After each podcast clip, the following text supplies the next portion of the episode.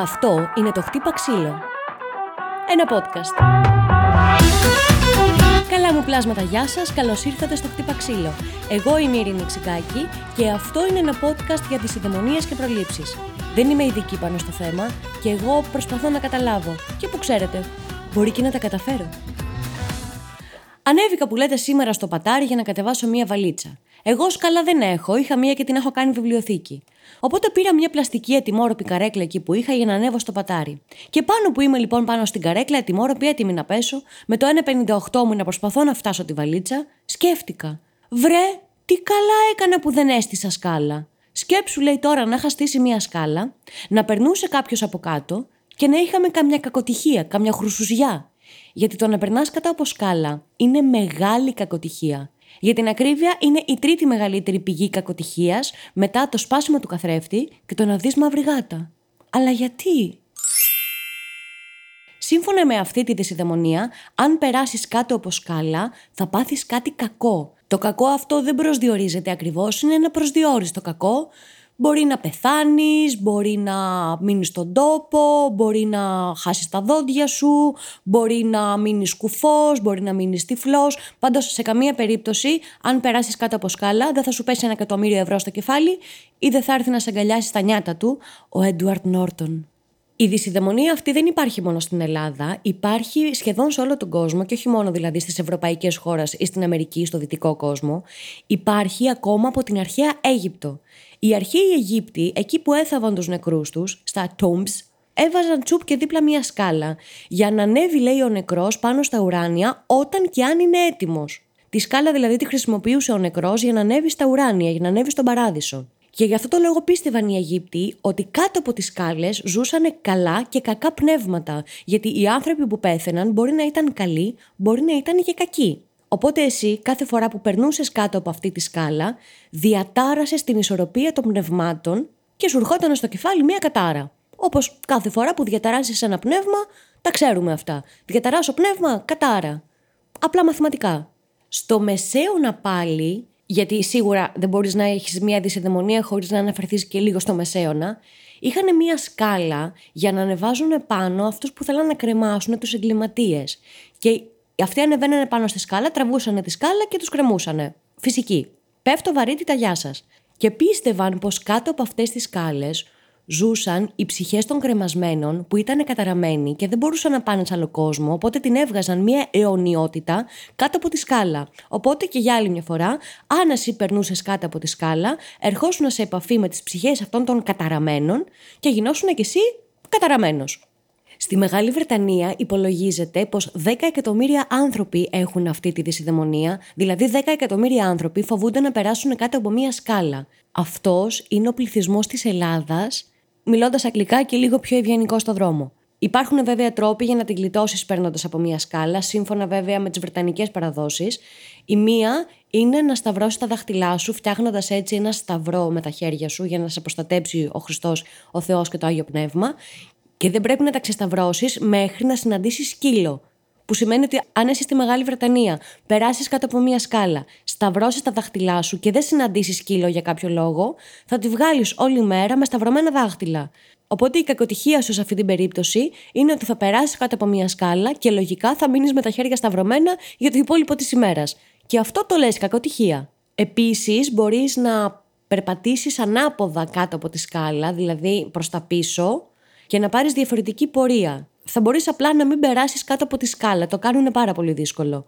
Επίσης, μπορείς να κάνεις μία ευχή περνώντας κάτω από τη σκάλα, γιατί αν περάσεις κάτω από σκάλα και κάνεις ευχή, όχι μόνο δεν θα πάθεις κακό, αλλά θα πραγματοποιηθεί και η ευχή σου. Το οποίο ακούγεται πάρα πολύ περίεργο, γιατί να μην περνάω κάτω από σκάλες επίτηδες για να πραγματοποιώ ευχές; Δεν βγάζει νόημα. Επίσης, σύμφωνα πάντα με τους Βρετανούς, όταν περάσεις κάτω από σκάλα, πρέπει να πεις τις λέξεις bread and butter, δηλαδή ψωμί και βούτυρο, το οποίο είναι κάπως περίεργο, δεν ξέρω. Τώρα δεν ξέρω κατά πόσο αυτό είναι λογικό να είμαι εγώ στο παγκράτη, να περνάω κάτω από μία σκάλα και να αρχίσω να φωνάζω στην ημιτού ψωμί και βούτυρο, ψωμί και βούτυρο.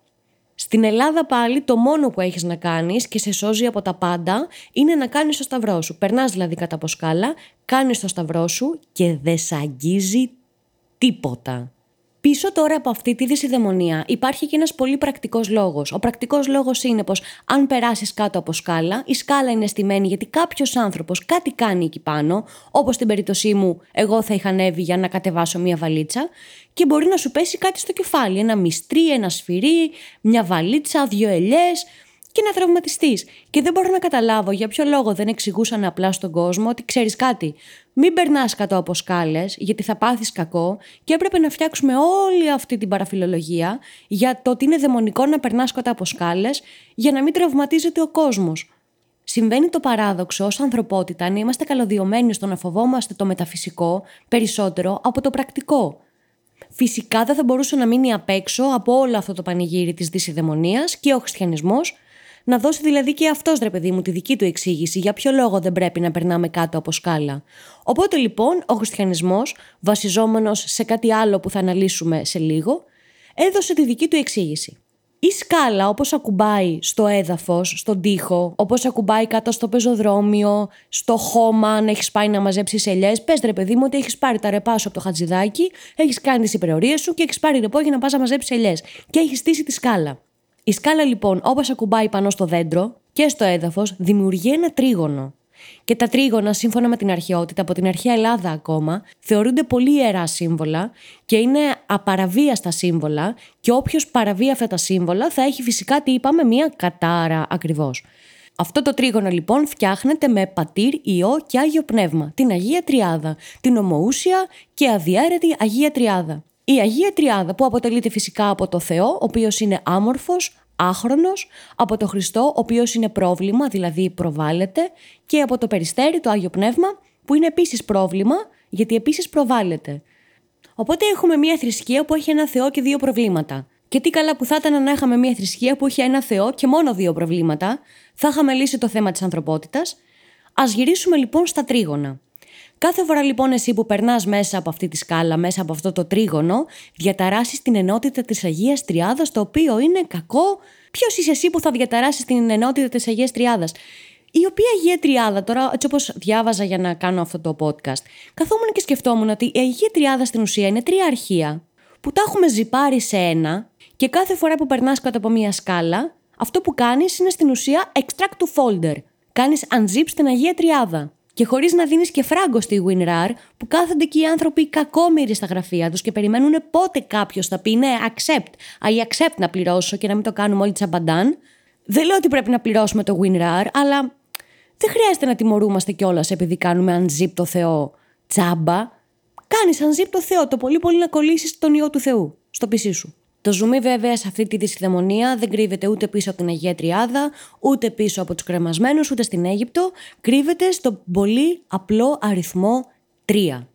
Σύμφωνα λοιπόν με εξαιρετικής ποιότητας site που είδα, που έχουν 50 διαφημίσεις για αστρολογία, αριθμολογία και όποιον άλλο τρόπο έχει να βγάλει λεφτά ο μέσος απατεώνας, ο αριθμός 3 λοιπόν στη φυσική, έχουν βάλει τη φυσική μέσα σε αυτό το αφήγημα. Ο αριθμός 3 είναι ο αριθμός που εξηγεί τα πάντα. Τα πάντα. Γιατί οι κόσμοι είναι τρεις. Ο κόσμος της επιθυμίας, ο κόσμος των μορφών και ο άμορφος κόσμος.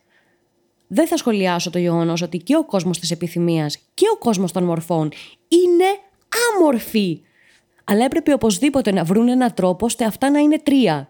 Δεν ακούστηκε καλό αυτό.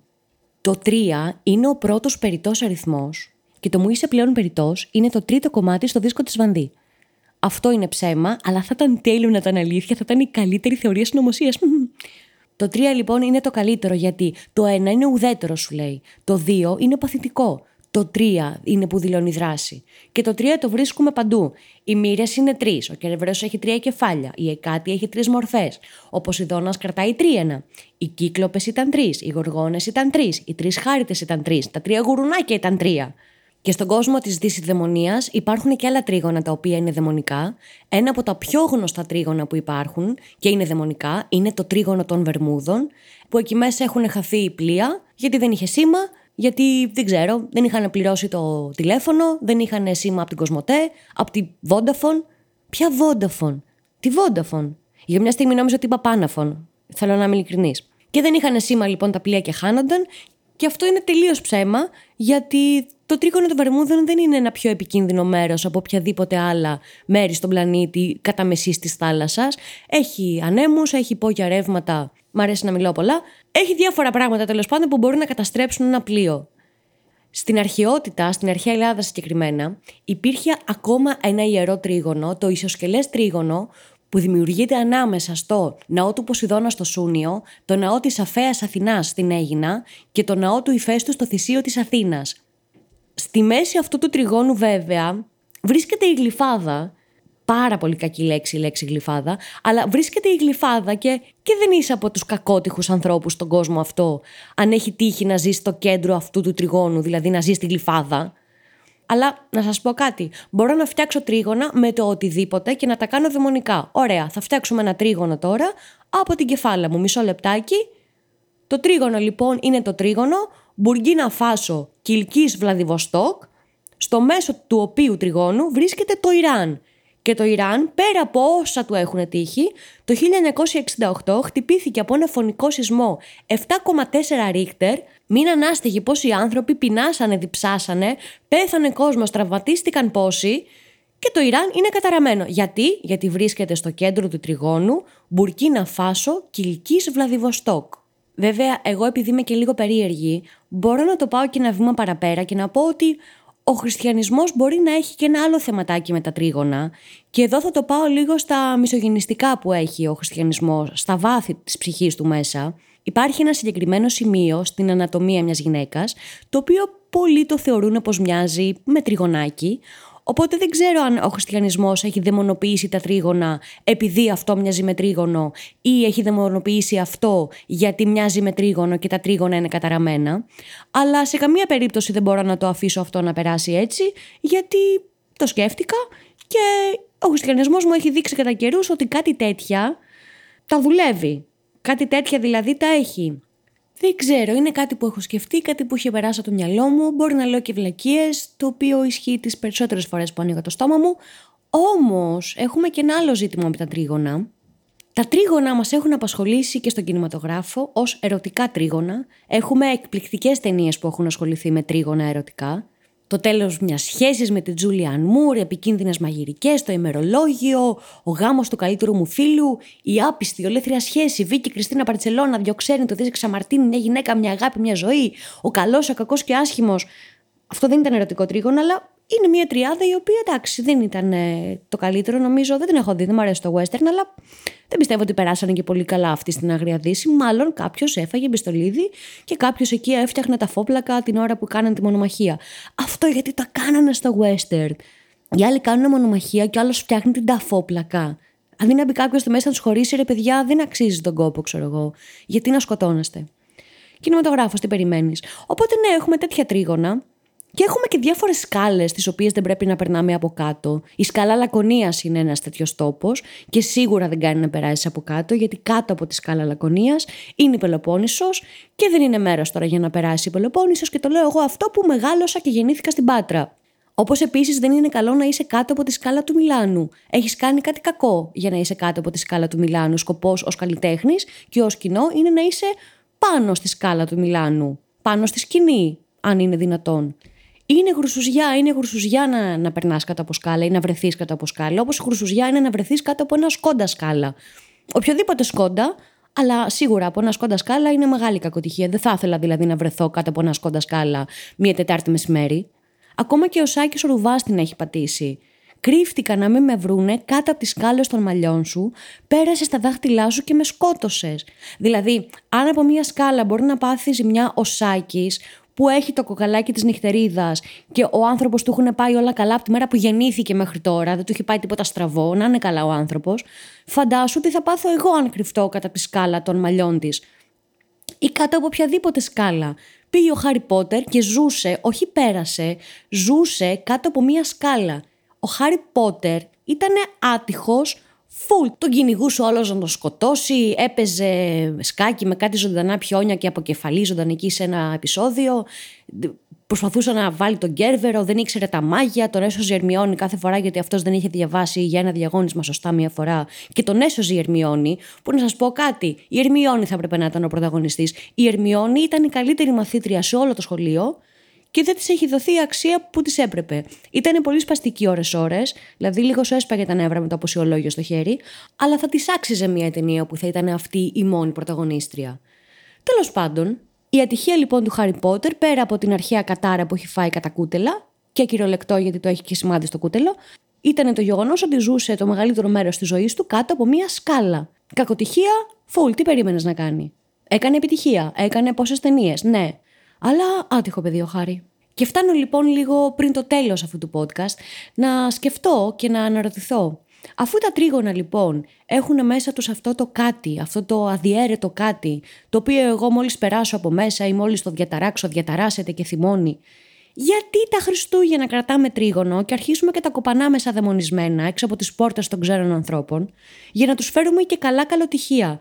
Στην ουσία, αν μες στο τρίγωνο ζει κάτι, ένα πνεύμα, μία τριάδα, οτιδήποτε μπορεί να κατοικεί μέσα σε ένα τρίγωνο, δεν θα κάνω κουμάντο εγώ ποιος θα ζήσει. Εγώ στην ουσία παίρνω το σιδεράκι αυτό, το, το γκλιν γκλιν και αρχίζω και το διαταράσω την ισορροπία του σπιτιού του. Όταν μου το κάνουν όμως εμένα αυτό Σάββατο πρωί με το κομπρεσέρο απέναντι, που δεν ξέρω γιατί σκάβει κάθε, κάθε Σάββατο. Μένα με πειράζει αυτό, δηλαδή το πνεύμα δεν το πειράζει. Το κάνουμε επίτηδες. Πάμε επίτηδες και διαταράσουμε με τα τρίγωνα. Μη βαράτε τρίγωνα γενικά. Εκτός από εσάς που είστε βίσματα στις ορχήστρες και στις συμφωνικές εκεί που κάθεστε και κάνετε κονσέρτα, και το μόνο που έχετε να κάνετε είναι κάθε 28 μέτρα να βαράτε ένα γκλίν στο τριγωνάκι. Δεν ξέρω αν με τη βίσμα έχετε μπει εσείς στις ορχήστρες και απλά βαράτε ένα κουδουνάκι. Αλλά αν θέλετε και ψάχνετε κόσμο και κουραστήκατε, να πω ότι στο βιογραφικό μου έχω 7 συναπτά έτη τραγούδισμα καλάντων Χριστούγεννα Πρωτοχρονιά και των Θεοφανίων, γιατί εγώ είμαι σκληροπυρηνική, το ζούσα, πήγαινα και στα Θεοφάνεια παρακαλώ να τραγουδήσω. Ξέρω να χτυπάω τρίγωνο. Ε, βρείτε με στα social, στείλτε μου ένα μήνυμα. Είμαι διατεθειμένη για πρόβες, ακόμα και απλήρωτες για το τριγωνάκι. Θα το κάνω, δηλαδή με αυταπάρνηση, για να πιάσω δουλειά κι εγώ σε μια ορχήστρα, να δω κι εγώ μια άσπρη μέρα, να κάθομαι εκεί πέρα να βαράω το τριγωνάκι, να παίρνω μισθό και ένσημα κάθε μήνα για να διαταράσω την Αγία Τριάδα, Αγία Ενότητα που υπάρχει μέσα στο τρίγωνο σε λάμινόρε.